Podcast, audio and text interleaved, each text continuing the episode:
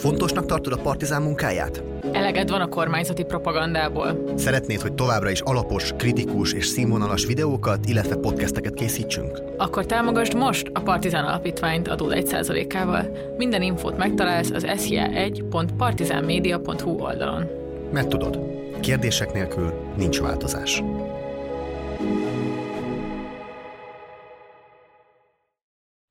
Sziasztok, ez itt a Mi a Teendő 18. adása, én Pap Szilárd vagyok. Én pedig Éber már sziasztok.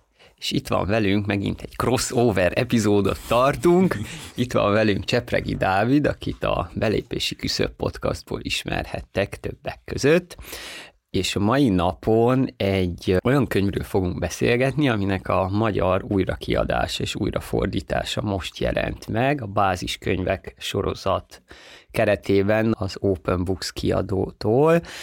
Rosa Luxemburg Tömegstrike című kis könyvéről fogunk beszélgetni, amihez az utószót az új kiadáshoz Dávid írta, és ez adta az apropóját, hogy beszélgessünk a könyv jelenlegi vonatkozásairól, baloldali stratégia alkotás szempontjából, és ez már a második alkalom, amikor a báziskönyvek sorozatban kiadott kötetről beszélünk, hiszen a Konok Péteres adásunk, amit szintén ajánlunk, hogy hallgassatok meg, ha eddig nem tettétek volna, az Eric Olin Wright, Hogyan legyünk antikapitalisták című kis kiáltványát, amit Konok Péter fordított, és akkor annak kapcsán beszélgettünk szintén antikapitalista politikai stratégiákról.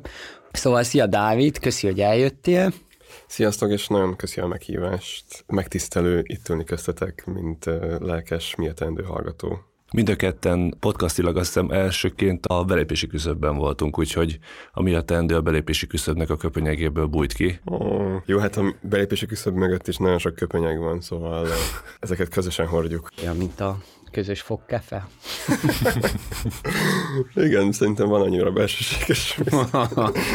Amúgy, a, hogyha még a, aznap hallgatjátok ezt az epizódot, amikor kijött, nagyjából, akkor tudtok ám jelentkezni a Szikra olvasókörre, amin a Hogyan legyünk antikapitalisták 21. században című kötetet olvassuk közösen. Nagyon ajánlom ezt a fajta gondolatiságot megkötetett közösségben olvasni, mert alapvetően közös és kollektív cselekvés mellett hoz érveket.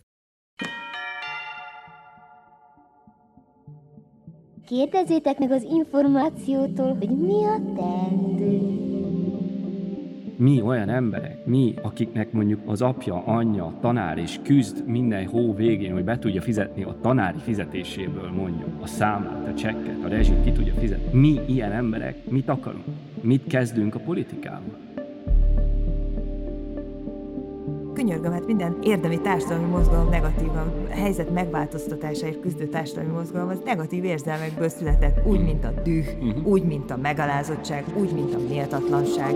Hát akkor változik valami, hogyha ezek az érzelmek tudnak konstruktív formába becsatornázódni ahhoz, hogy az ember egy kicsit újra kalibrálja világra vonatkozó nézeteit, esetleg nem biztos, hogy kizárólag azt kell csinálni, hogy a budapesti 12. kerületből nézzük a Észak-Amerikát.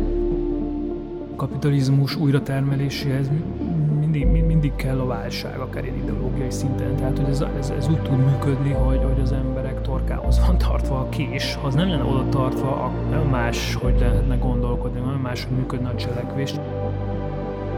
Nem hiszem azt, hogy az emberi elidegenedés tökéletesen felszámolható, ugye ember és ember között mindig lesz valami távolságosnak a szerelem ritka pillanataiban oldódik fel. Stílszerű legyek, egy fontos kérdés van, hogy élet.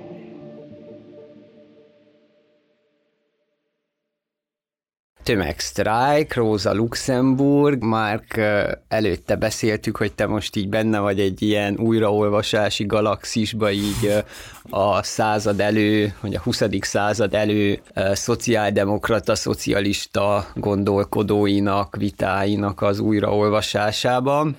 Úgyhogy esetleg egy kis kontextust adsz ehhez a könyvhöz.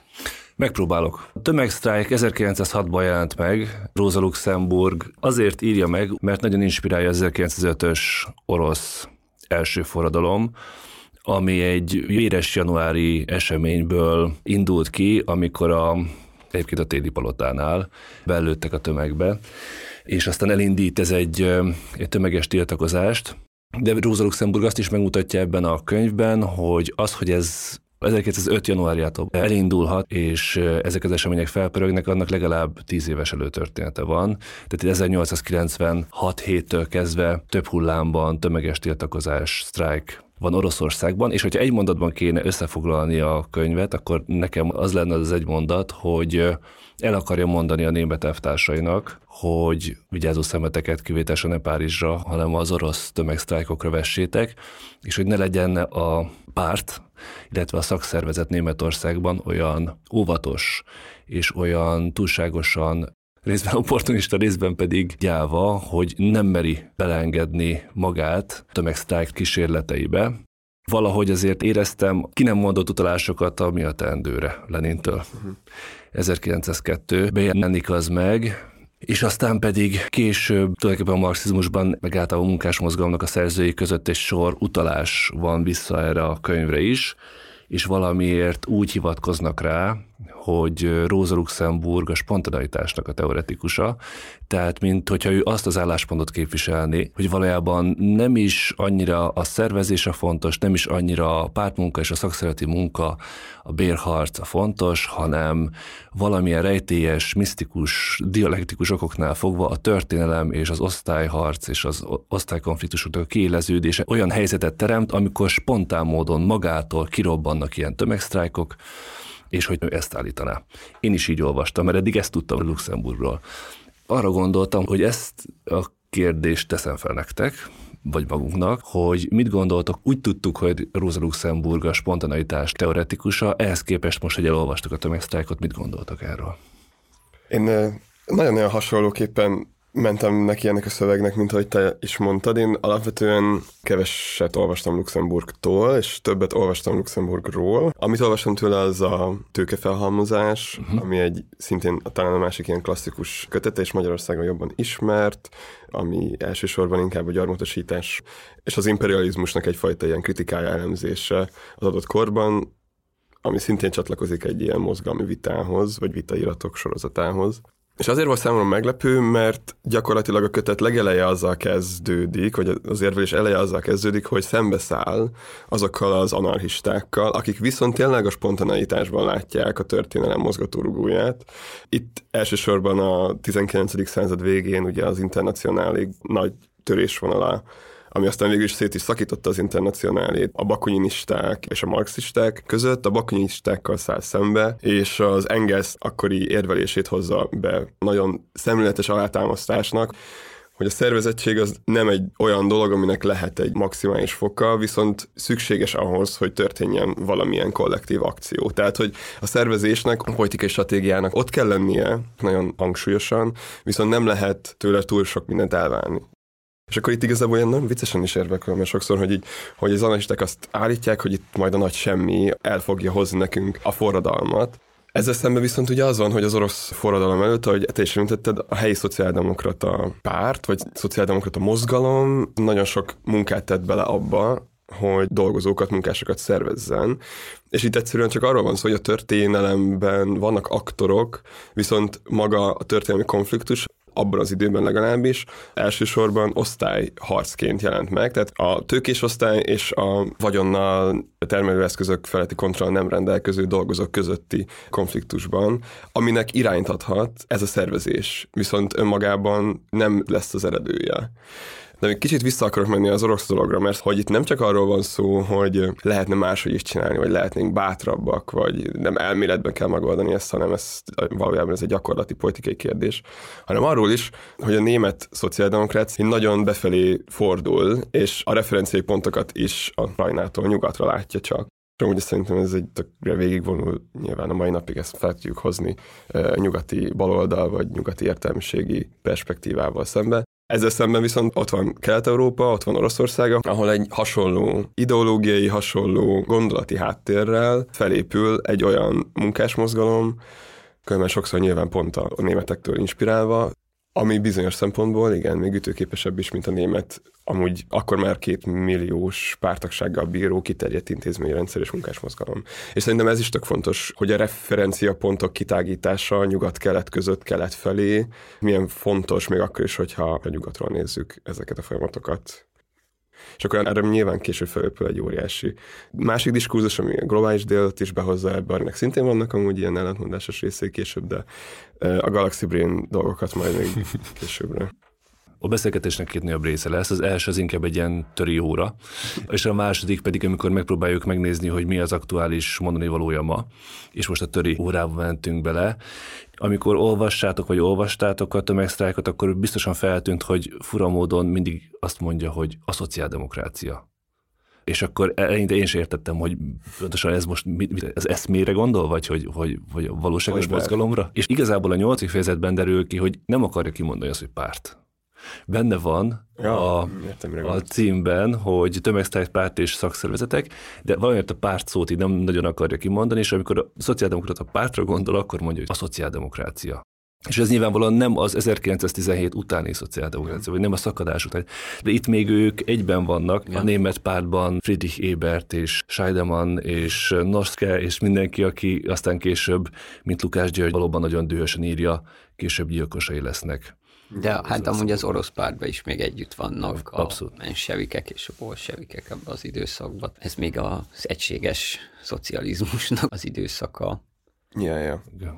Igen, a szociáldemokrácia nem egy intézmény, hanem gyakorlatilag abban az időben ez egy állam az államban. Tehát itt Azért a 19. században ez úgy nézett ki, és amúgy van ez az ilyen másik híres Luxemburg szöveg, a szociális forradalom, vagy reform, vagy valami ilyesmi a címe. Van egy másik nagyon híres Luxemburg vita, amit Bernstein és a Luxemburg között zajlik le, pont azt hiszem a századforduló idején, és ott hogy gyakorlatilag a vita az úgy néz ki, hogy van ez az óriási intézményrendszer, addigra már szakszeretekkel, pártokkal, különböző egyletekkel, amelyek szabadidősek, meg mindenfajta tevékenységet ellátnak, ilyen több milliós, tényleg saját szolgáltatásokat nyújt azoknak az embereknek, akik tagjai vagy körülötte vannak, anélkül, hogy az adott ember az állammal bármennyit is kelljen, hogy kontaktáljon. Szóval hogy van ez az óriási intézményrendszer, és hogy tekintünk erre az intézményrendszerre, úgy tekintünk a szociáldemokráciára, mint ami az államot egy ponton átveszi, és a saját intézményrendszerével helyettesíti azt a fajta állami intézményrendszert, ami abból a perspektívából valójában csak ellenség, hiszen a rendvédelmi szerveket arra tartja fel, hogy szétverje a sztrájkot, hogy mindenfajta dolgozó érdekérvényesítést lehetetlenné tegyen. Egy ponton be is próbálják ezt az egészet így tiltani, illegalizálni, ami különben óriási lendületet ad magának a mozgalomnak. Na igen, és van ez, és van az, ami pedig azt mondja, hogy olyan sok mindent értünk már el, a szociáldemokrácia intézményrendszerét felépíteni óriási munka volt, ahelyett, hogy most húznánk 19-re még egy lapot, nekünk valójában a meglévő állami intézményrendszert kell jobban menedzselni, hiszen az sokkal biztosabb, és sokkal nagyobb garancia arra, hogy azt is meg tudjuk őrizni, amit amúgy közösen felépítettünk. És akkor ennek nyilván vannak ilyen rossz hiszemű olvasatai, hogy a párt elit, meg a szakszervezeti elit az kooptálódott a, az akkori politikai, meg gazdasági elithez, stb. De szerintem jobb, hogy nem az utólagos értelmezéseket rakjuk rá, hanem az akkor történt vitát értelmezzük. Na és ezt csak azért mondom, mert hogy igen, a szociáldemokrácia eredetileg az egy ilyen óriási intézményi ökoszisztéma volt, és a szakadás után szociáldemokráciának igazából azt nevezzük már csak, amúgy hibásan, ami az a fajta perspektíva, hogy nekünk az államot át kell venni, csak jobb, mert hogy mi van, jobban tudjuk menedzselni. Igen. És nem az, hogy a szociáldemokrácia az forradalom után az új társadalom, ami nem a tőkelogika és feudális uralmi viszonyok által van szervezve, hanem a szakszervezet, a szakszervezeti biztosítások által, a lakatási szolgáltatások, stb. stb. Tehát, hogy ott valójában már, hogyha ilyen nagyon idealistaként akarom megfogalmazni, megvalósult az, kicsiben az adott intézményrendszeren belül, az adott szociáldemokrata intézményrendszeren belül, amit ők amúgy később teljes társadalomra tekintve akartak, csak erőforrás hiány nyilván nem teljesült ki, vagy nem teljességében.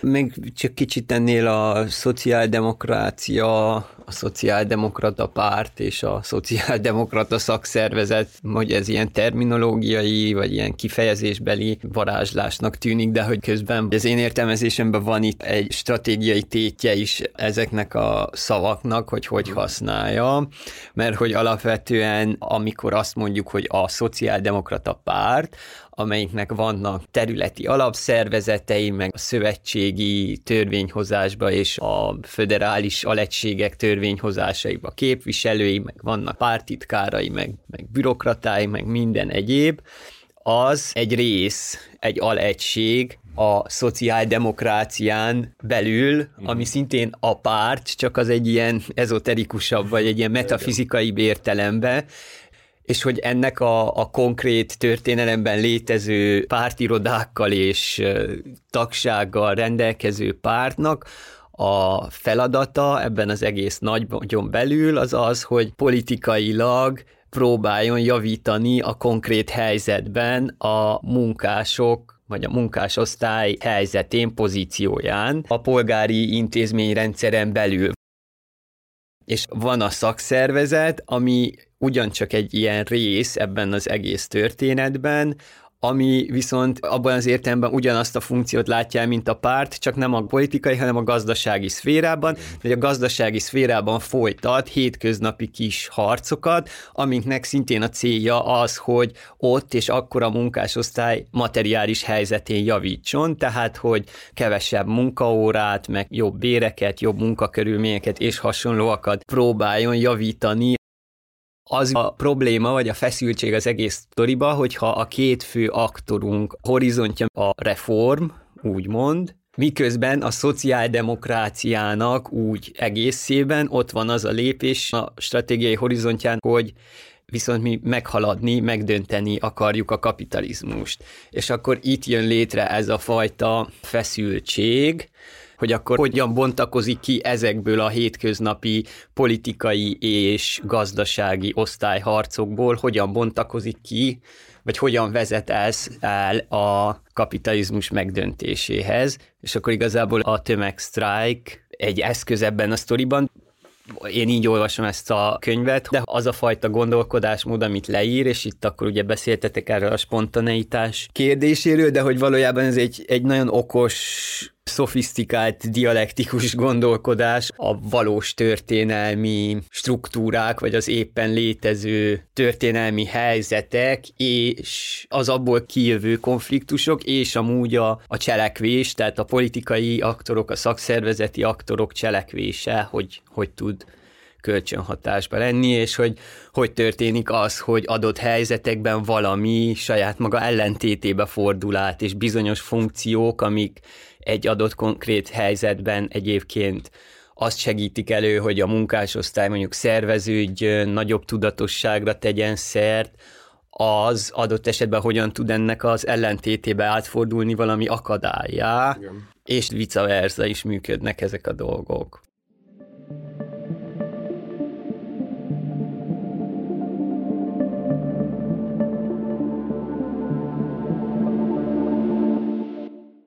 Az utószóban is nagyon sokat használtam az intézményépítést, meg, meg tényleg fókuszáltam arra, hogy intézményépítésben kell gondolkozni, hiszen azok tudnak értéket termelni, meg azok tudnak fennmaradni.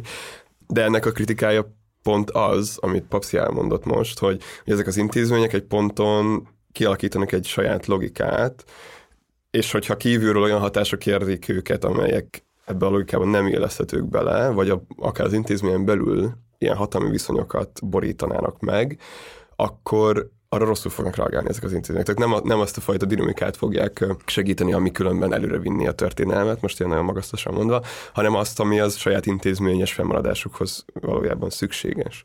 Na és szerintem utólag Luxemburgba azért látják bele a spontaneitás melletti kiállását, vagy az érvelést, mert hogy felhozza ezt, hogy uh-huh. amúgy az intézményeknek az adott korban, a német szociáldemokráciának, a pártnak, a szakszeretnek különben egymás között is vannak ilyen intézmény fent fenntartó negatív externáliái. Uh-huh. De hogy ez csak az egyik oldala az éremnek, az egy nagyon fontos oldala szerintem különben, amivel kapcsolatban ma is nekünk tisztában kell lenni, főleg úgy, hogy most egy olyan időszakot élünk, ahol tényleg megveszekedett intézményépítés zajlik, de hogy közben szerintem nagyon meggyőzően érvel amellett, hogy egyszerűen annak ellenére, hogy ez egy ellentmondásos dolog, politikai cselekvés mindig is egy ellentmondásos dolog lesz. Annak ellenére ezt meg kell lépni, tehát intézményesen lehet csak felkészülni azokra a történelmi helyzetekre, amelyek aztán később elhozhatnak előrelépéseket.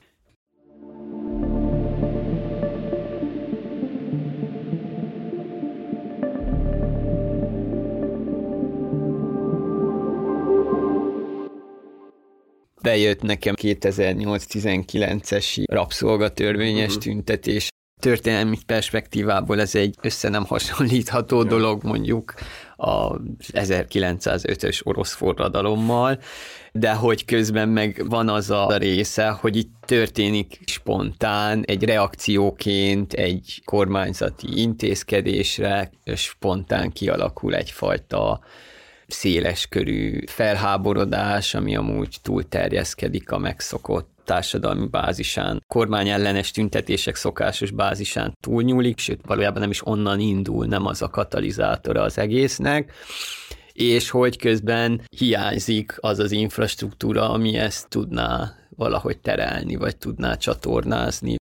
Nekem a legnagyobb bajom a könyvvel, vagy ezzel az egész Róza Luxemburgi gondolatmenettel, ami itt kifejlődik, az pont ez, hogy igen, hogy ezt mondja, hogy ez a proletariátus élcsapata, vagy a párt, az csatornázza, meg irányítja ezek a kifejezések önmagában szerintem egy kicsit félrevezetőek, mert hogyha követjük azt a fajta egy dialektikus gondolkodást, amit a Róza Luxemburg követ, akkor itt igazából az irányítás vagy a csatornázás is túl voluntarisztikusnak, vagy ilyen túl cselekvésorientáltnak tűnik, miközben inkább azt gondolom, hogy képes berakni új diskurzusokat, meg új dinamikákat egyáltalán egy pozícióba, és akkor azzal tudja úgymond valahogy egy kicsit lökni valamilyen irányokba a dolgokat. Na mindegy, szóval, hogy ez az analógia jutott eszembe, hogy ott ez a fajta intézményes hiány, az aztán hova csúcsosodott ki manapság is, hogyha például ránézünk a szakszervezeti szférára, rengeteg olyan szakszervezetet lehet mondani, amelyek egyszerűen nem is nagyon dolgoznak azon, hogy növeljék a tagságukat, és most tényleg csak szakszervezetekről, nem is pártokról, mert hogy nem érdemes arról beszélni, hogy az ellenzéki pártok. Ezzel mi a helyzet. Mert hogy abban az esetben, hogyha nőne, akár egy új generációt bevonnának a szakszereti szervezésbe, vagy az intézményrendszerbe, akkor megborítaná az egyensúlyát az adott vezetőségnek. Most teljesen felesleges konkrét szakszereteket meg neveket mondani, hiszen minden ágazatban egy teljesen jellemző dolog. Uh-huh. És még, még két dologra akartam reagálni, hogy ha már ilyen analógia, meg rabszolgatörvények, stb., hogy azért azt, azt mindenképp el kell mondanom, hogy én úgy olvastam ezt a szöveget, mint valaki, aki egy politikai szervezetben, egy baloldali politikai szervezetben aktív, és viszonylag sok időt tesz bele abba, hogy ez az intézmény bővüljön, és emberek jöjjenek, és képessé legyenek téve politikai döntésekre, stb. Ez a politikai szervezet a szikra mozgalom, hogyha a belépési küszöböt hallgatjátok, akkor ez annyira nem meglepő. Ami nekem személyesen nagyon meglepő volt különben ebben a szövegben, az az, hogy ez az intézményrendszer mennyire emberközeli stratégiát mutat meg. Tehát, hogy mennyire emberközeli az, hogy, hogy a szociáldemokráciában nem véletlen, hogy van párt, meg nem, lehet, nem véletlenül van szakszervezet, hiszen ott kell elérni az embereket, ahol vannak. Mert mindig ez ilyen magasztos gondolatként gondolunk arra, hogy munkahelyi harc, meg dolgozói szervezés. Nem, hát azért abban az időben 8 óra munka kivétel volt nagyon-nagyon sokáig, tehát itt ilyen 14-16 órás műszakokra kellett gondolni. Nem volt egyszerűen idejük vagy nem lehetett volna szabad idejükben ezeket az embereket agitálni, beszervezni, hiszen nem volt szabad idejük, és, és szerintem itt a vezetés is bizonyos szempontból így jelenik meg, hogy hogy a delegáció meg az élt csapat kialakulása nem egy elméleti konklúzió, hanem egy nagyon gyakorlati szükségszerűség, hogy az embereknek egy, annyi idők van, amennyit be tudnak tenni, ez, ez bizonyos esetben nagyon kevés tud lenni, viszont ki tudunk termelni annyi erőforrás, hogy legyen egy réteg, aki ezzel tud magasabb szinten ö, többet foglalkozni. És nyilván a történelem megmutatta, hogy ennek az élcsapat felfogásnak vannak szintén negatívumai, de hogy azt gondolom, hogy ez hogy adott állapotban való szükségszerű helyzet volt, és ez egy ilyen kompromisszumos működésmód. Csatlakozva arra, amit mondtál, hogy ez kitermeli ezeket a helyzeteket, kitermeli azt, hogy, hogy szükség van valami fajta koordinációra, szervezésre. A 905-ös orosz forradalomnál ez úgy is megjelent, hogy adott pontokon az államhatalom teljesen szétesett hónapokra, az első ilyen munkástanácsok is ekkor jelennek meg, tehát a szovjet, mint forma, az amúgy nem 17-hez és a, a nagy októberi szocialista forradalomhoz kötődik, hanem már ehhez a 905-öshöz, és mondjuk a Pétervári szovjet, az egy ilyen fontos funkciót lát el, és hogy azt a helyzet spontaneitása termeli ki, de közben ott vannak a az orosz szocialisták, akik képesek ezt a dolgot alakítani, meg mederbe tartani, tehát hogy ott is delegálnak, választanak, vagy hát küldenek képviselőket a szovjetben, nem tudom én hány munkásonként, és akkor ott egy ilyen képviseleti intézmény jön létre, és hát az egyik elnöke a Pétervári szovjetnek az, az egy bizonyos Trotsky nevű illető volt. Ja, ez csak ilyen történelmi alátámasztás volt arra, amit mondasz, hogy történetileg abban a kontextusban ez egy szükségszerű fejleménye a dolognak. Én alapvetően az utolsóban az amellett érvelek, hogy jó ez a könyv, kell a Luxemburg, újra kell olvasni ezeket a vitákat, szóval már nagyon jó dolgokat csinálsz, meg ezek szerintem nagyon izgalmasak. Én rengeteg inspirációt kaptam az utóbbi egy évben abból, hogy megnéztem, hogy amúgy mi is valójában ez a Bernstein-Luxemburg vita. Mm. Mindenfajta ilyen sallangot leszedve róla. Megnéztem, hogy hogyan nézett ki az intézményrendszer, hogy nézett ki a 19. századi épülés, mert meggyőződésem az, hogy annak ellenére, hogy a tavalyi választás után az volt a hegemon gondolat, hegemon már amennyire lehet hegemon egy ilyen kis szűk körben, hogy, hogy valójában ez a Weimar és hogy itt a két világháború közötti, hát ha nem is Weimar, bocs, de a két világháború közötti... Bár orti, Weimar lenne, én úgy igen, vagyok igen. egy kicsit vele, de... Spoiler alert. Na mindegy, de hogy ez a két világháború közötti magyar szociáldemokrácia történetét kell jobban elemeznünk, mert ez gyakorlatilag olyan, mint a horti korszak. És hogy szerintem nem, mert abban az időben amit elvesztettünk, viszont most még nincs semmi, amit vesztenénk, vagy elveszthetnénk, csak a láncunk ugye, ahogy mondani szokták. És ezért engem sokkal jobban inspirált az, hogy nézzük meg, hogy milyen volt, amikor ez gyakorlatilag a nullából lett felépítve. És itt egészen így, nem tudom, a kartáig, vagy a, a kartista mozgalomig szerintem így vissza lehet menni, hogy amikor tényleg dolgozók, akik éppen szembesülnek az industriális fejlődésnek az ilyen embertelenségével, ilyen nagyon alapszintekről, hogy nem azt követelik, hogy legyen kommunizmus, meg töröljék el a bérmunkát, mint olyan, az, hogy így mi lenne, ha nem kéne 12 órát dolgozni? És szerintem ilyen szempontból lehet nagyon sok analógiát hozni ebben, és ilyen szempontból nagyon aktuálisnak éreztem ezt a kötetet, annak ellenére, hogy mélyen elítélem azt, amikor a múlt politikai vitáiból csinálunk magunknak identitást, és söprünk le azzal a jelenre vonatkozó politikai stratégiákat. Úgyhogy olvasva a kötetet, meg olvasva a szöveget, ez számomra egy ilyen nagyon személyes élmény volt, mert úgy éreztem, és ezért hoztam be a szikrát, mm. meg ezért tudok nagyon menni azzal az analógiával, ami a rabszolgatüntetés, mert hogy szerintem nagyon sok mankót ad a gondolkodásban ez, hogyha megismerjük a Luxemburg által az orosz forradalom, meg a német szociáldemokrácia kontextusait és a belső vitáit. Abszolút. Ja. Meg hát a szikra ötlete is valahogy akkor riban pattant uh-huh. ki. Tehát abból a tapasztalatból, hogy nincsen, aki igazán formát adjon annak a tiltakozásnak, mert az akkori szakszervezetek óvatosak voltak. Ebből a szempontból is van egy analógia szerintem az óvatossággal. Luxemburgi azt mondja, hogy nem lehet párthatározottokkal és szakszereti határozottokkal elrendelni a tömegsztrájkot meg a forradalmat. Elég sokat bírálja a német szociáldemokráciát, meg a német szakszervezeteket, hogy túlságosan számolják, hogy elég erősek vagyunk-e már ahhoz, hogy hát mi nem vagyunk elég erősek, mondják a szakszereti vezérek, és hogy Luxemburg meg amellett érvel, hogy nem kell mindenkit beszerveznünk. Nem is elérhető ez a pillanat, hogy olyan erősek legyünk, hogy már biztosan győzni fogunk, hiszen a szervezettség, meg magának a szervezetnek a megerősödés az éppen a harcban, vagy hát a tömegsztrájkban, a forradalomban fog megerősödni. Nekem az is volt az érzésem, hogy a Szikre ezt nagyon jól megérezte, én is kilépek, én is szikrás vagyok ezen a ponton, mondom én is. Teljesen értelmetlen lenne nulla szervezéssel menjünk a Kossuth térre, ez az elmúlt 13 éve nagyon sokszor volt, hogy zéró szervezés van, valaki csinál egy eseményt, menjünk ki és nem hagyjuk. ez az, ami tényleg vagy fajta spontanitást vár, hogy akkor majd kimegyünk oda, és akkor majd, majd lesz valami. Hát kétszer kell kimenni. Azt mondta a hatházi, és akkor lesz valami. Ezt még nem próbáltam meg senki. De hogy ezt, ezt valahogy egyszerűen nem tudják, nem tudják elfelejteni ezt a dolgot. De hogy a másik véglet meg az, amivel vádolja Rosa Luxemburg a, a szociáldemokráciát, azon a pártot és a szakszereteket, hogy túl akarnak biztosítani. Mm és hogy itt az a dialektikus megoldás, hogy elég erősnek kell lenni ahhoz, hogy cselekvőképes legyen, hogy egy ilyen helyzetet, mint amilyen volt rabszolgatüntetés, tehát hogy tud formát és politikailag irányt adni az egyébként feltörő erőknek, milyen jó lett volna, hogy akkor lett volna szikra, és közben ebben a küzdelemben épülhetett, erősödhetett volna tovább.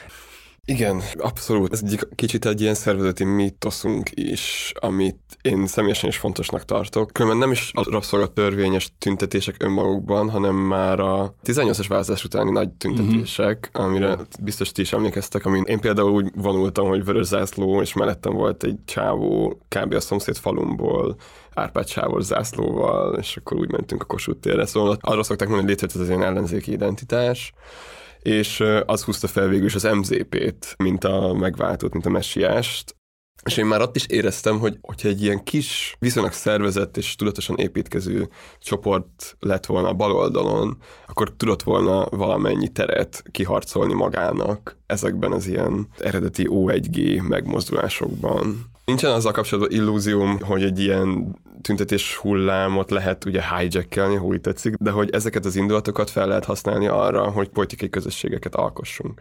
És akkor a rabszolgálás tüntetésekről meg annyit, hogy én az utóbbi három évben azt hiszem kicsit pessimistább lettem azzal kapcsolatban, hogy ha lenne, lett volna egy ilyen intézmény, akkor az mit tudott volna kezdeni az akkori szakszervezetekkel, uh-huh. mert én azt érzem, hogy belekerültünk volna csak egy ilyen limbóba, hogy most akkor ki mit, mikor, hogyan csinál, uh-huh. és szerintem nagyon sok munkát kell még csinálni a dolgozói érdekérvényesítés terén, szakszervezetek terén, és a szakszervezeteken kívül is, hogy ha van egy ilyen pont, akkor tényleg legyen valamilyen egységes érdekérvényesítés, ami egységbe vonja a politika és a gazdaság terét is, mert én ezt most annyira nem látom egyszerűen ilyen organikusan történni.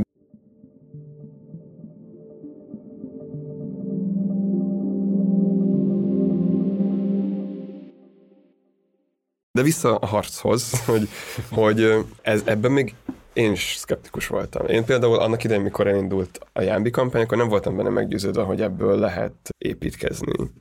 A végén viszont már azt éreztem, hogy valójában a politikai választási kampányok azok, amelyek lefordíthatók ilyen harcra, hiszen itt olyan energiák kerülnek felszínre, amelyek kampányok között nem igazán, vagy nem olyan mértékben, még akkor se, hogyha vannak ilyen tömegtüntetések. És ilyenkor van a legjobb lehetőségünk arra, hogy megmutassuk azt, hogy mi mit akarunk, hogy mi létezünk, és hogy valójában ez neked is jobb, most így nagyon leegyszerűsítve, és nekem a kötetben nagyon tetszett, hogy a Luxemburg leírja, hogy igen, a választás az, meg az, hogy hány szavazat érkezik a szociáldemokrata pártjelöltjeire, az, ami megmutatja, hogy valójában milyen erős a szociáldemokrácia, és nem önmagában az, hogy mekkora tagsága van. Azokból az okokból is fakadóan, amit említettem korábban, hogy egyszerűen nincs mindenkinek ideje arra, hogy belépjen a pártba, és ott rengeteg munkát csináljon.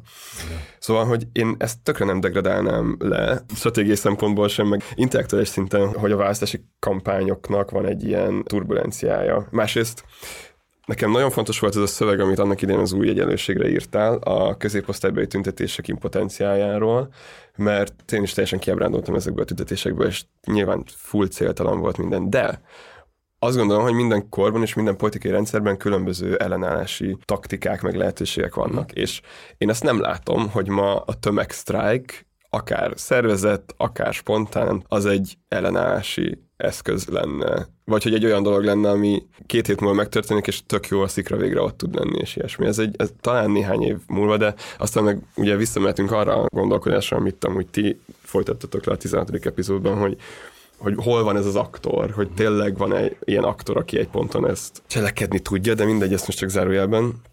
Viszont azóta sokkal inkább elkezdtem figyelni ezekre a tüntetésekre, amióta van a szikra és az intézményrendszer, hiszen ezek valójában olyan eszközök, olyan taktikák, amelyek jelenleg az Orbán rendszerben az ellenállásnak az eszközei, amelyek nyilvánossággal járnak, amelyeken keresztül el lehet jutni olyan emberekhez, akikhez eddig nem jutottunk el, és Biztosan van ezeknek a tüntetéseknek egy olyan osztálykompozíciója, amely akár egy buborék, mm. vagy ilyesmi, de hogy én nem gondolom, hogy ezek ilyen nagyon statikus cselekvési formák lennének, vagy nagyon statikus osztálykompozíciója lenne ezeknek a dolgoknak, hiszen az emberek hálózatokban léteznek, vannak burzsi barátaik, meg vannak munkás barátaik, mm. és ilyen szempontból, hogyha van egy ilyen sokaság, de és ez kicsit ilyen, talán ilyen kis Viktoros, negris, hartos agyalás. Nem gondolom azt, hogy ez egy valós stratégia, hanem azt, hogy szerintem önmagában az egy tök nagy előrelépés, hogy eljutsz olyan emberekhez, akikhez eddig még nem. És ehhez szerintem tökre meg kell ragadni minden olyan lehetőséget, amit felkínál neked az adott politikai és mhm. társadalmi valóság. És akkor mi csak a tüntetésekről beszélhetünk most az ilyen digitális, meg egyéb dolgokról nem is. Mm.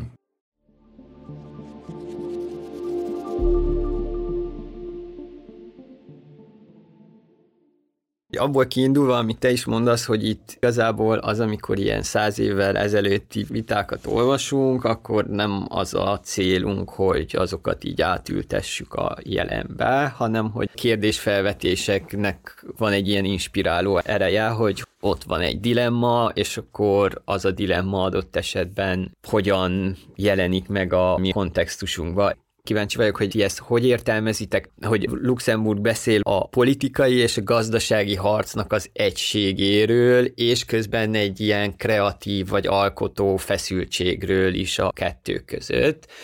Ez viszont szerintem egy olyan keret, ami viszont tök hasznos a jelenben is, és hogy akkor csak még ebbe a rabszolgatörvényes dolgba, hogy értem, amit mondasz, Dávid, hogy ha akkor létezett volna a szikra, akkor sem tudott volna semmit csinálni, vagy hogy olyan... Nem, azt mondom, nem, nem, nem, csak hogy, csak hogy van egy ilyen értelmezés, hogy akkor kurva jó lett volna. Igen, szóval, de hogy, de hogy szerintem az egy tévértelmezés, hogy képes lett volna ja, ja. megakadályozni azt, hogy ebbe a Kunigunda utcás igen, izébe igen, tolódjon el ez az egész. Csak hogy abban viszont szerintem hasznos lett volna, hogy ott látszott, hogy hogyan válik ketté a gazdasági és a politikai küzdelem, hogy miközben van a, ez a decemberi kosutteres, erős, nagy tömegeket megmozgató valami, utána viszont van, az, van ez a Kunigunda utcás pár ezer ember típusú sajtószabadság fétises dolog, de hogy közben hónapokon keresztül még megy a félpályás útlezárás országszerte, tehát ugye a január, február, március kvázi az ebben telik el, hogy Nyíregyházán, Debrecenben, Pécs, szóval, hogy az ország rengeteg központja környékén vannak szakszervezeti tiltakozások, félpályás útlezárások, és hogy én ott látom, hogy ott megy tovább ez a történet. Szóval, hogy ott se válik szét a politikai és a gazdasági, hanem ott marad meg az, amiről Rosa Luxemburg beszél, csak hogy egyik sem tud érvényesülni abban az értelemben, hogy nem gazdasági harc konkrét értelemben, hogy a munkahelyeken történő valami küzdelmet vált ki, viszont ha megnézzük az utána következő sztrájk hullámokat, Audi, Hankok, és így tovább egy csomó mindent, van egy ilyen re-energizálás, fú, de szép szó, uh-huh. és közben politikai is abban az értelemben, hogy megmarad, hogy itt egy kapitalistáknak aláfekvő, vagy a tőkét segítő autokráciáról van szó, csak hogy az a része válik egy látszólagos mellékággá, és ez az egész Kunigunda utcás dolog az, ami a fővágány, holott közben én pont az ellenkező irányt látom, és hogy abban gondolom, hogy ott lett volna teendő, és nem itt ezen a Kunigunda mhm. utcás mm. zárvány kapcsán. Nem, nem, nagyon köszönöm, hogy ezt így elmondtad, mert én ezzel maximálisan egyetértek. Én csak azt próbáltam mondani, hogy a történelemből visszatekintve van egy ilyen gondolat, hogy abban az esetben, hogyha akkor van már egy baloldali politikai aktor, akkor az nem csak ezt a politikai és gazdasági harcot tudta volna egybe tartani, hanem a rendszert is le tudta volna váltani. Ja, persze. Mert hogy, igen, mert, mert, hogy vannak ilyen értelmezések, hogy hát de hát akkor ott volt minden szakszervezet, ez az egyetlen módja annak, hogy az Orbánék, meg szerintem nem, hanem egy nagyon-nagyon erős szervezeti építés lehetősége volt abban a pillanatban, igen. amire később különben lehetett volna építeni akár egy ilyen rendszerváltó erőt is, azokon a módokon, amiket te mondtál, és amúgy ironikus módon ugye ezekben a terekben, tehát amikor már ez az egész Kunigunda utca volt, és közben mellette voltak ezek az útlezárások, a Jakab Péter és a Jobbik volt valamennyire jelen. Ugye a, a, ő volt az egyetlen, aki a tavalyi választásokon is a rabszolgatörvényes tüntetésekről dalolt ilyen dalt más nem írt, egyáltalán nem írt más dalt, de mindegy, de hogy ö, szóval, hogy... Nem baj, fő. Ja, ja, ja, ja. De jó, már kettőt is különben, mert ugye egy repszám is. Na mindegy, de hogy én meg sokat gondolkozom azért azon, hogy az utóbbi húsz évben a szélső jobb hogyan ment be a baloldal tereibe, és hogy ez is egy tök érdekes jelenség, hogy már az igazából a bomlásnak induló jobbik, az az aktor még mindig, akikről még bizonyos szakszeretektől is hallom, hogy ők voltak az egyetlen, akik amúgy leültek tárgyalni, hogy hogyan nézzen ki a munkatörvénykönyvek egy kormányváltás esetén. Nagyon fontos, hogy itt olyan helyzetekben beszélgetünk taktikai és stratégiai dilemmákról, amiről az utószavadba beszélsz, hogy itt nem csak az van, hogy amúgy intézményileg vagyunk visszább, mint mondjuk voltak a német szociáldemokraták, vagy adott esetben az orosz szociáldemokraták 1905-ben, hanem történetileg is egy teljesen más, tehát egy másfajta kapitalizmusban élünk, baloldal történelmi világméretű veresége után vagyunk, tehát hogy ebben a helyzetben vannak ezek a dilemmáink, és hogy ezek e- emiatt nyilván más kulcsokat igényelnek. Igen, de én hiszek abban, hogy ez, és ez egy lehet, hogy egy naív és nem feltétlenül megalapozott gondolat, de hogy hiszek abban, hogy ez lehetőség is egyben. Tehát például én nem véletlenül adtam az utolsó első idézetének a TGM-től azt, hogy... Eh, Ami lenne a teendőből. Igen. Mércé jelent meg 19 januárjában. Igen, azt írja, hogy itt állunk, itt álltok az út legelején, sok szerencsét. Tehát ott uh, alapvetően ugye egy 19 január pont a rabszolgat törvényellenes megmozdulásokra és erre a szubkultúrára utal, vagy ennek intéz szavakat, és számomra ez nagyon inspiráló szöveg volt, főleg úgy, hogy akkor még ez egy olyan vitába kapcsolódott bele, amiben ilyen néhány barátom is írt szövegeket azzal kapcsolatban, mit kéne csinálni, szintén nyilván egy ilyen pusztába kiáltott szóként, mert hogy ezeknek az embereknek valójában nem volt beágyazottságuk azokba a szervezetekben, amik akkor éppen aktorok voltak, de hogy ez csak egy ilyen érdekesség. Viszont én ebben hiszek, és amúgy azt gondolom, hogy nem szabad az sem, az, a, a remény és a hitnek a, a, a koncepcióját degradálni. Tehát ilyen szempontból abban vagyok, hogyha elhisszük sokan azt, hogy itt érdemes próbálkozni, és adott esetben olyan eszközökkel is próbálkozni, amik különben 150 éve lehetővé tette azt, hogy sok ember közösen, kollektíven tudjon cselekedni, akkor az egy ponton anyaggá formálódik, Néha abban nyilván nekem is van szkepszisem, hogy tegyük fel, hogy elkezdünk mély szervezni munkahelyeken, és amúgy ez a, ez a fajta szervezés adott esetben sikeres is. Uh-huh. Én azt is gondolom, hogy Magyarországon ebben lehet elérni tök nagy eredményeket, de hogy pont azért, mert hogy a jelenlegi rendszerben nem csak az változik meg, hogy nehéz a dolgozókat egy helyen összefogni, mert máshogy alakul a termelés, hanem az is, hogy mások a vágyaink, a remény, a vágy struktúrái az embereknek túlmutatnak azon, hogy mi van a munkában. Nagyon fontos, mert ez, tehát, hogy az, hogyha a munkában van kollektív siker, az tud ezen alakítani, de hogy én nem látom azt, hogy skázható lenne anélkül, hogy lenne egy külső, a nagyobb elképzelt közösségünkre vonatkozó válasz erre, vagy legalábbis alternatíva erre. Úgyhogy ilyen értelemben szerintem a kettő egymást építi.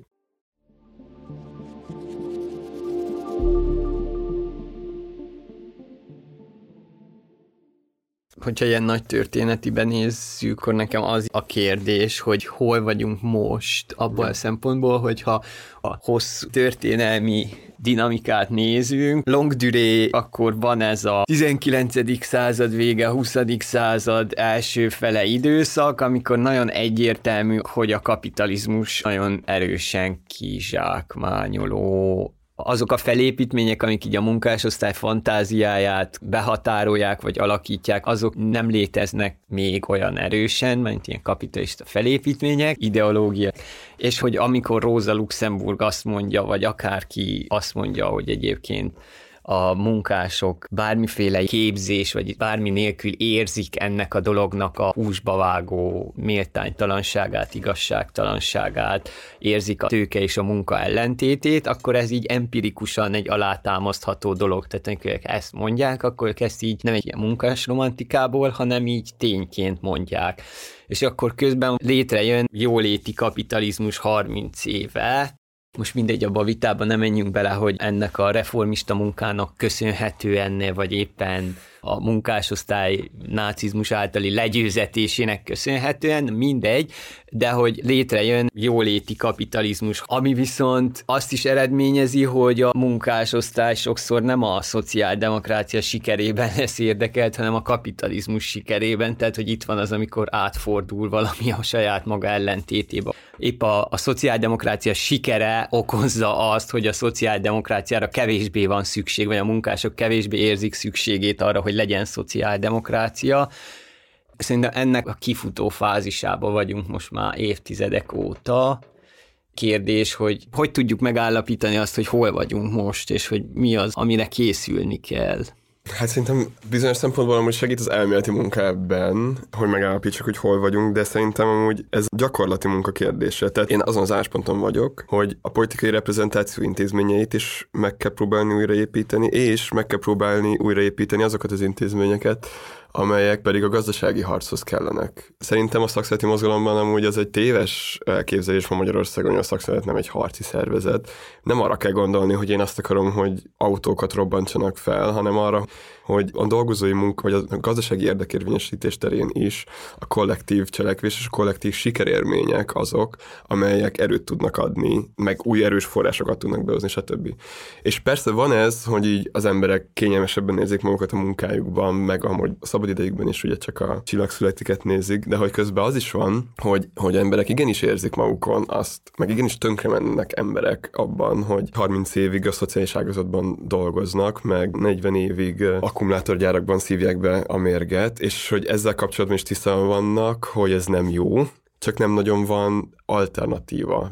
Tehát addig, amíg elképzelhető volt a 19. században egy alternatíva, nem csak azért, mert volt egy intézményes manifestációja, hanem azért is, mert organikusan kialakult, igazából kialakultak azok a közösségek a munkahelyeken, amelyek így tartották egymásban a hitet, az erőt, és ez intézményesen is manifestálódott csak azt fogja bizonyítani azt, hogy egy ilyen alternatívát létre tudunk hozni, hogyha megpróbáljuk, és ilyen szempontból simán lehet, és én amúgy el tudom képzelni, hogy egy csomó ilyen zsákutcába való belefutás lesz. Simán lehet, hogy nem lehet úgy egységesíteni a gazdasági és politikai harcot, ahogy a 19. században lehetett.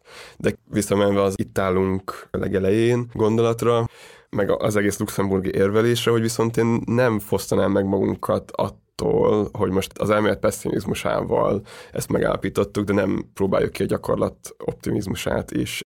És azt érzem a politikai reprezentáció terén is, hogy ez sokkal lassabb munka, mint amire gondoltam. De hogy azért a Luxemburg 1906-as szövege is úgy születik meg, hogy a szociáldemokrata mozgalom vagy munkás mozgalom akkor már bőven 75 éve ilyen-olyan intézményi formákban létezett maga a bizonyítási folyamat, ez egy politikai folyamat, és ez egy dialektikus folyamat, hiszen a premisszáid is alakulni fognak azáltal, hogy milyen hatásokat érsz el, és milyen hatások érnek téged.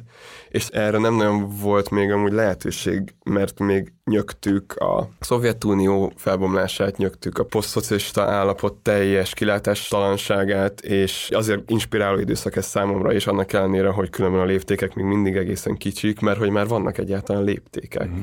És, és szerintem ez tök fontos elismerni a sorozatoknál a feliratozva van, akkor van úgy feliratozva, hogy hallássérülteknek is ott van a felirat, hogy zárójelben írja, hogy nem tudom, az ajtó becsukódik, távoli halk kacaj, és akartam mondani, hogy közben Márk végig nagyon bólogatott, és hogy ezt a hallgatók nem látják, ahogy Márk itt nagyon intenzíven bólogat, úgyhogy zárójel, Márk intenzíven bólogat, zárójelbe zárva.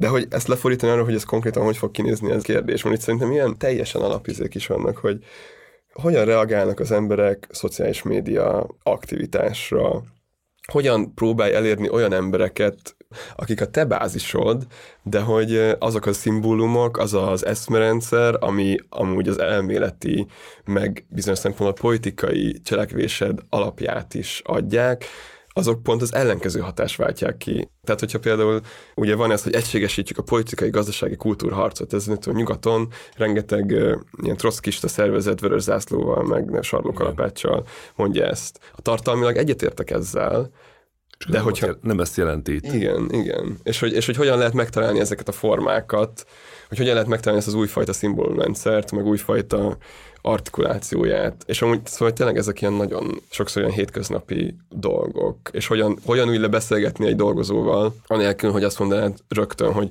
de hát a te érdekeid megegyeznek a munkások érdekeivel, mert hogy ilyen kis szavakon csúszik el sokszor ez az egész, és erre is szerintem a TGM antitézisben lévő egyszerű, nagyszerű kapitalizmus, meg antikommunizmus szövegek így nagyon érzékletes leírást adnak, hogy Persze keserekedünk azon, hogy antikommunista konszenzus van Magyarországon, és baloldaliként ez nekünk rosszul esik, de könyörgöm, hát értsük meg, hogy ez valójában mit jelent, és akkor lehet, hogy mi is sikeresebbek tudunk lenni. Mm-hmm.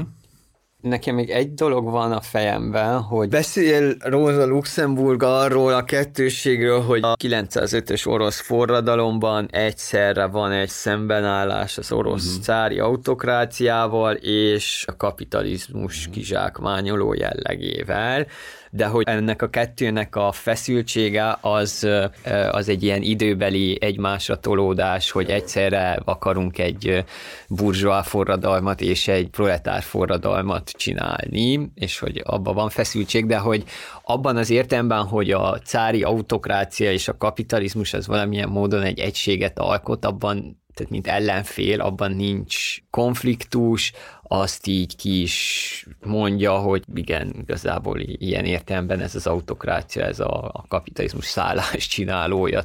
Viszont azon gondolkodom, hogy már ott a korban is aztán egy adott ponton megjelenik az a problematika, ugye ez 14-ben már megjelenik az a problematika, hogy itt a, a tőke, mint olyan, az nem egy ilyen egységes, homogén valami, hanem hogy kitör a világháború, és a különböző országok munkás osztályai azok bemenetelnek a saját nemzeti burzsóáziáik alá háborúba, amiről TGM is sokat beszél, ez a, a, a nagy árulás, hogy ezek a szociáldemokrata pártok megszavazzák, sokszor parlamentből támogatják ezt a történetet.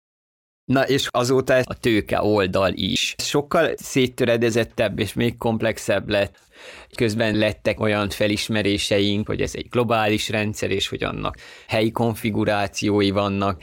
És azon gondolkodom, hogy közben valahol azt hiszem az antikapitalizmus is alakult, vagy széttöredezett, ha megnézzük azokat az embereket, akik arról jönnek, de valahogy egy kicsit így társutasai a jelenlegi magyar kurzusnak, azt látják ebben a rendszerben, hogy ennek vannak antikapitalista potenciáljai, amennyiben a globális tőkével szembe megy, úgymond, vagy hogy azt így legalább retorikailag mindenképp azt kijelenthető, hogy igen, retorikailag mindenképp van egy ilyen vonulata ennek az egész sztorinak amikor volt az osába a TGM 5 tanács a hazáról beszélgetés, akkor ott volt egy ilyen mondatom, hogy nekem a NER elleni harc is egy antikapitalista harc, vagy hogy az én fejemben az egy homogén egész. Ja. De hogy közben azóta így egy kicsit így gondolom, hogy ez azért egy elég uh, ilyen uh, egyszerű, elvágólagos mondat volt a részemről, ami lehet, hogy inkább csak ott a helyzet retorikai húzásában így jó volt, de hogy közben ez, ez kevésbé ilyen egyértelmű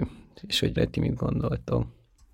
Én egyetértek ezzel a mondatoddal, amit ott mondtál, tehát hogy a NER elleni küzdelem az kapitalizmus elleni küzdelem, a NER az egy helyi félperifériás változata a kapitalizmusnak, valóban mutat ilyen, utalva Rosa Luxemburg korabeli orosz helyzetre, ilyen abszolutisztikus, despotikus jegyeket, és nagyon szépen megtámasztják egymást a globális kapitalizmusnak a centrumtőke érdekeivel.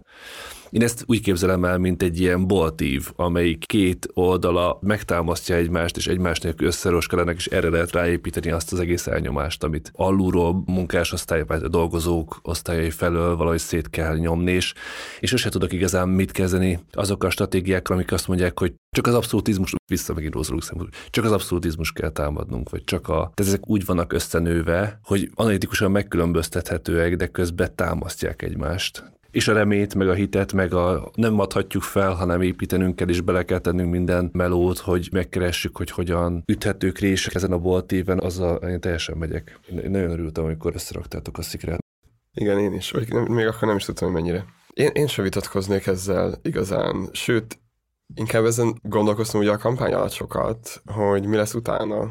Vegyük a legfrissebb végrehajtói maffia ügyet, ami azt szerintem az egyetlen olyan korrupciós ügy az utóbbi 13 évben, amit nem egy ilyen elit vita, hanem ami széles tömegek által értelmezhető, és nagyon durván tragikus történetek jutnak mindenkinek eszébe akkor, hogyha, hogyha erről hall, de hogy ezek még akár ilyen szedjük össze csapatainkat, és álljunk csatasorba szempontból, és egy könnyen elmagyarázható és könnyen összerakható dolog, abban egyetértek különben, hogy a Fidesz tököl csatornázza be, ami az emberekben antikapitalista szentimentum. Ugyanúgy, ahogy tököl csatornázta be a szélső jobb is a 2000-es évek második felében. Az meg, hogy hogyan gondolja, hogy, hogy ez egy ilyen antikapitalista ellenállás a globális értékláncokon belül. Szerintem itt tök személyes dolgok vannak alapvetően. Én, én azt érzem, és, és szerintem sokkal hangsúlyosabb az, hogy bizonyos csoportokkal vagy akár bizonyos attitűdökkel szemben határozzák meg önmagukat, mint az, hogy egy, ez egy ilyen hosszú távú intézményes emancipatorikus stratégiának lenne a része, akár, akár egyénileg is. Ja, nekem nem, nem vagyok elégedett. Megmondom nektek őszintén. Melyik részével? Saját Tudod. mondatommal, és hogy ti egyetértetek vele, azzal se vagyok megelégedve mert hogy ez pont az a része, hogy ezeket párt határozattal ki lehet mondani, hogy az Orbán és a kapitalizmus az úgy valahogy egy matrioska baba, és akkor így benne vannak egymásba csak hogy közben meg, amikor arról beszélnek, hogy itt bizony az, hogy embereknek a megélhetési költségeik durván emelkednek, az egyébként nagy részt annak is köszönhető, hogy itt a cégek nyerészkednek gyakorlatilag azon a helyzeten, hogy most látják, hogy lehet emelni, úgyhogy akkor a saját termelési költségeiken felül emelnek árat, ja. és hogy ez egy antikapitalista mondás alapvetően, és hogy sokszor nem az van, hogy így egy légüres térben, vagy nem ja, tudom persze. én, az empíriát vizsgálva, az államat simogatva mm, eljutok valamire, hanem sokszor igen, van az, hogy hát effektíven hülyeségnek tartom, amit mond, és amúgy is ö, nem kedvelem a pofáját, és akkor ebben a fajta kreatív feszültségben képződnek meg gondolatok de hogy ez szerintem nem csak rájuk jellemző, hanem szerintem a magyar bérből és fizetésből élők, a tőkével nem rendelkezők egy jelentős részében is így képződik meg, mint egy antikapitalista kifejeződési mód, vagy antikapitalizmusok kifejeződési módja. Ja, ja. És hogy emiatt szerintem ezt, ezt nem lehet csak így annyival elrendezni, hogy amivel, amennyivel én elrendeztem ott abban a beszélgetésben. Jó, hát akkor kicsit tisztázva, hogy én nem azt gondolom, hogy az Orbánizmus elleni harc az a peak antikapitalizmus, hanem azt gondolom, hogy abban az esetben, hogyha a cégek nyerészkednek ezen a megélhetési válságon, akkor az államnak ne lenne különben több mozgástere azzal kapcsolatban, hogy ezzel tegyen valamit. Sőt, ugye, hogyha megnézzük... Kötelező akciókat ír elő. Hát na igen, és, hogy, és na ezt, ezt akarom mondani, hogy hogyha megnézzük, akkor jelentősen hozzájárult pont a cégekkel való összefonódások miatt ahhoz, hogy Magyarországon ma 40% az infláció, miközben a környező országokban ez sokkal mérsékeltebb. Tehát, hogy szerintem itt pont a kormányzat és a gazdasági szereplők, és nem csak a NER közeli, hanem azokra a gazdasági szereplőkre is gondolok, akikkel kiegyezés történt a NER közeli szereplők által, meg a kormányzat által, hogy éppen ez az összefonódás adja azt, hogy ma amúgy bemész a boltba, és ez meg ez van. Szóval, hogy Persze, lehetne külön lőni a cégekre, de miért lőnénk, hiszen ezek így szerintem teljesen össze vannak jelenleg fonódva, és na ez a kérdés, hogy az összefonódás megtörése után bár csak feltehetnénk már ezt a kérdést, hogy hogyan néz ki, de hogy igen, akkor hogyan néz ki ez a fajta ilyen ellenállás.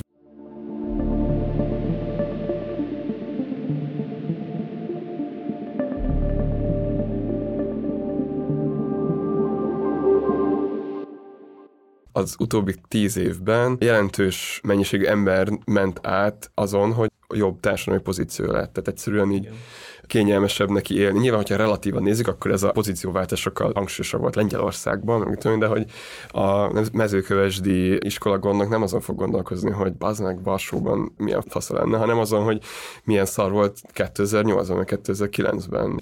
És hogy szerintem ez viszont egy fontos kérdés, vagy hogy ezt a kérdést viszont fel lehet tenni, hogy így oké, okay, hogy antikapitalista harcként tudjuk felfogni a kormányzat elleni harcot, mivel nagyon durva összefonódások vannak a gazdaság terén, de mit kezdünk azokkal az emberekkel, akik különben nem úgy fogják fel ezt a tíz évet, mint a romlás tíz éve, vagy mint a szabadság csökkenés tíz éve, hanem úgy, mint a relatív biztonság tíz éve, nem csak személyi szempontból, hanem materiális értelemben.